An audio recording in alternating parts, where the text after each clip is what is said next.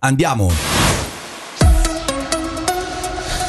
In apertura abbiamo l'estero, la polizia turca ha arrestato due persone nell'ambito delle ricerche dei colpevoli dell'attacco di ieri alla Chiesa Cattolica a Istanbul, lo scrive l'agenzia Anadolu citando il Ministero dell'Interno. Si tratta di un cittadino del Tagikistan e di uno russo, si ritiene siano affiliati all'ISIS.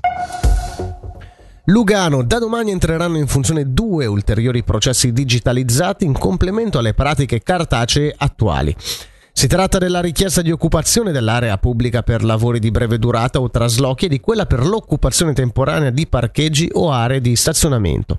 Il progetto di digitalizzazione condotto in collaborazione con la divisione informatica della città prevede un rilascio a tappe di nove processi digitali.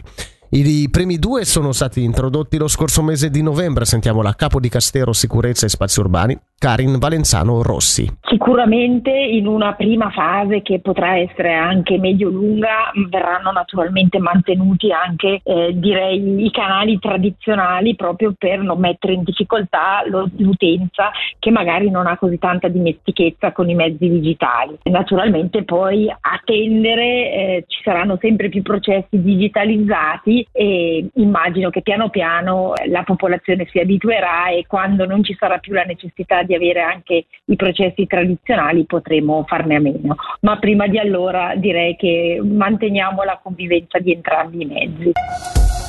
Ora la pallavolo, il volley Lugano torna da Zurigo con una vittoria per 3-0. Le ticinesi per i quarti di finale si sono imposte sulle ragazze dell'Academy, giunte da una striscia positiva in Coppa e campionato. Per la mete oggi per lo più soleggiato con alcune velature, temperatura massima 11 gradi.